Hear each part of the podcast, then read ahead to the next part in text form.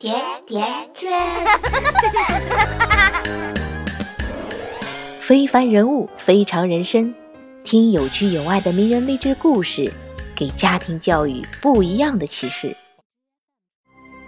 大家好，我是圈圈，这里是甜甜圈 Family，欢迎收听讲给爸妈听的名人励志故事第二季，有请东北圈圈。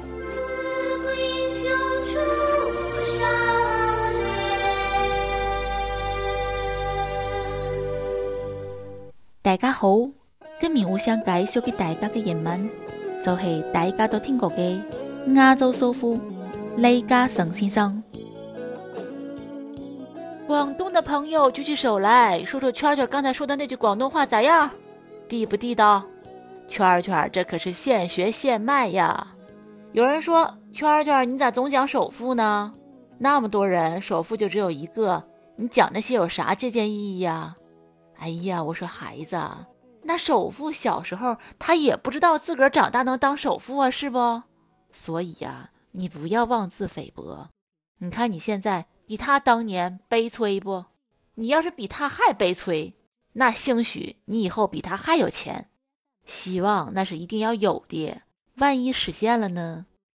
一九二八年七月二十九日，在广东省潮州潮安县，李嘉诚诞生了。他爹妈都是当老师的，李嘉诚一家的生活那相当清贫，两顿稀粥，再加上母亲去菜市场收集点菜叶子，那就是一天的美食了。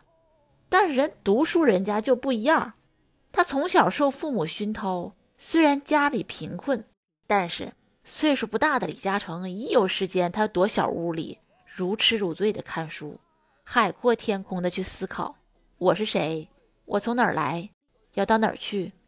很多书吧，他也看不太懂，但是看不懂可以猜呀。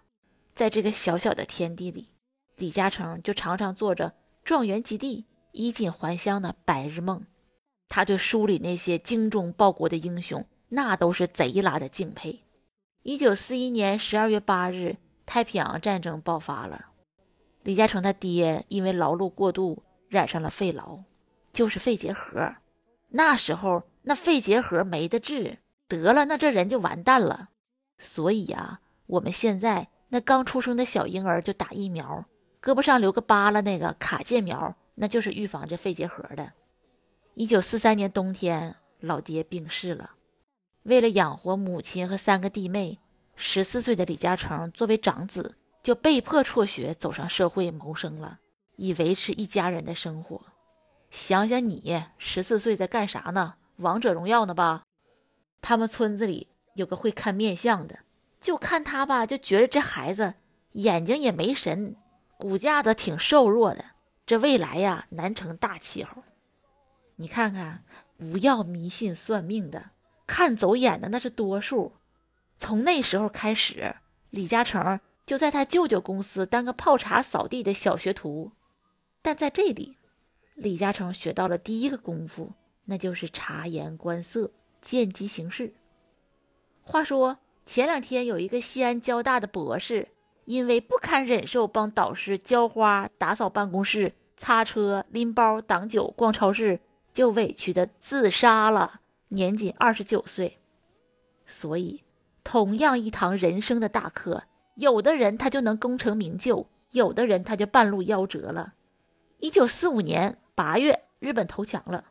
李嘉诚被调入高升街一间钟表店当店员，他就学会了钟表装配修理技术。那要换做我，有这技术，我觉得老牛了。你知道现在一陀飞轮手表多少钱？那分分钟是把一栋别墅戴在手脖子上啊！真是贫穷限制了我的想象力。要是我有这技术，那肯定我就开始不思进取了。但是人家李嘉诚那是胸怀别墅吗？人家那是胸怀一幢幢大楼，一片片地块儿，那就是不一样。一九四七年，李嘉诚到一家五金厂当推销员儿，开始了香港人称之为“行街仔”的推销生涯。推销啊，那是一个十分复杂而且不容易干的事儿。你看看路边给你发传单那个，让你哎了解一下，了解一下。哎，那些人还有各种给你打电话，让你对产品了解一下。就那些人呢，都是搞推销的。我们都神烦这些人，是不？李嘉诚最开始他也是被人烦呢。他向客户推销产品之前，那心情也是十分紧张。于是他就在出门前或者在路上吧，就把这个想说的话就想好了，反复练习。慢慢的，他就克服了这紧张的心理。渐渐的，这李嘉诚发现自己不仅推销有数，而且大有潜力呀。他在当泡茶扫地小学徒时练就的那察言观色的分析能力，这时候就派上大用场了。他总是能凭直觉就看出这客户是啥样类型的人，并且马上能了解客户的心理和性格，从而定好相应的这个推销策略。由于他那个出色的推销业绩，二十岁李嘉诚便升任为塑料花厂总经理。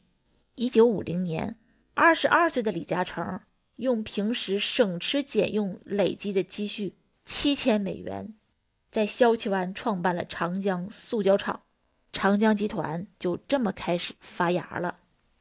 一九五八年，李嘉诚在港岛北角建起了第一幢工业大厦，正式介入地产市场。一九六零年，又在柴湾兴建了第二幢工业大厦，李嘉诚的事业那就迅速走向辉煌。这故事告诉我们啥？你别老觉着自个儿眼巴前这些小事儿是浪费你的青春和才华，就正是这些小事儿，才是你往后成功的垫脚石。